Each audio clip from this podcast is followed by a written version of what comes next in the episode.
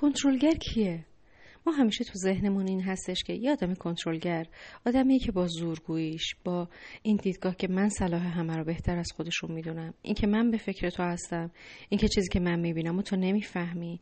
این که من قدرت هستم من قدرتمند هستم قدرت خونه هستم و باید تو حرف من رو گوش بکنی. و با این دیدگاه ها آدم کنترلگر تو ذهن ما شک گرفته.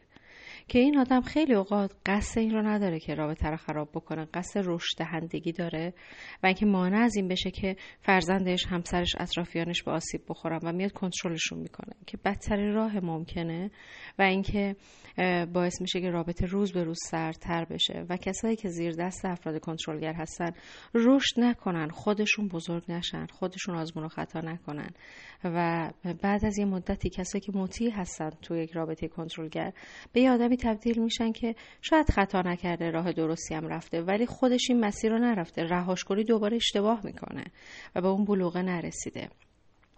در رابطه با کنترلگری و اینکه چه آسیب هایی به رابطه می‌زنه و اینکه چه انواعی داره چه شکل هایی داره و چجوری میشه مدیریتش کرد درمانش کرد توی فایل ارزشمند درمان کنترلگری داخل سایت هم کامل توضیح دادم. می‌تونید دانلود کنید گوش کنید و بسیار از این مشکلات رو حل بکنید. ولی الان می‌خوام همونطور که تو فایلم توضیح دادم یه نکته ای هم اینجا بگم که خیلی اوقات افراد اون ظاهری که ما انتظار داریم از آدمای کنترلگر رو ندارن ولی دارن ما رو کنترل می‌کنن. اون دوست پسر دوست دختر زن یا شوهری که میگه عزیزم من نگرانتم به خاطر اینه که میگم این کار رو انجام بدی صلاح تو می‌خوام. اون با اون لحن آروم میگه اون با اون لحن ملتمسانه میگه اونم داره کنترل می‌کنه. اون دوست پسر دوست دختر همسری که میگه که من عاشقتم دوستت دارم. به خاطر همینی که میگم جی پی اس گوشیت همیشه روشن نگه داری. من ببینم کجا میری چی کار می‌کنی با کی هستی الان کجایی. به خاطر که عاشقتم. اونم داره ما رو کنترل می‌کنه. اونم باید بدونه که استقلال فردی ما رو داره از ما می‌گیره.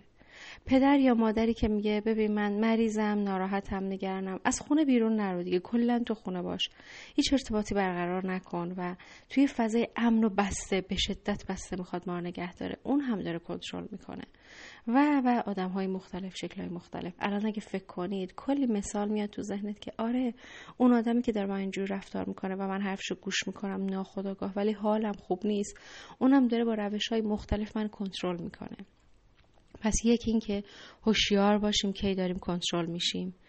چون بعدش افرادی که کنترل میشن بعد یه به خشم خیلی شدیدی می‌رسن و کلا اون رابطه رو از دست میدن و طرف مقابلش میگه تو اینجوری نبودی تو خیلی مطیعتر آرومتر بودی.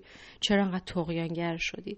چون اگر کنترلگری همونطور که تو فایل صوتی درمانی توضیح دادم درمان نشه قطعا به نابودی رابطه به حال خراب هر دو طرف هم کسی که کنترل می‌کنه هم کسی که کنترل میشه منجر میشه. پس این رو بدونیم که اولا که وجوه و ظاهر مختلف کنترلگرها رو بشناسیم. دوما اینکه بدونیم که آیا تو زندگیمون این اتفاق داره میفته و از درمان هایی که توصیه شده حتما استفاده بکنیم و این مشکل رو حل بکنیم. چون اگه حل نشه به مرور داشته های ما رو می‌گیره ازمون موفق باشید.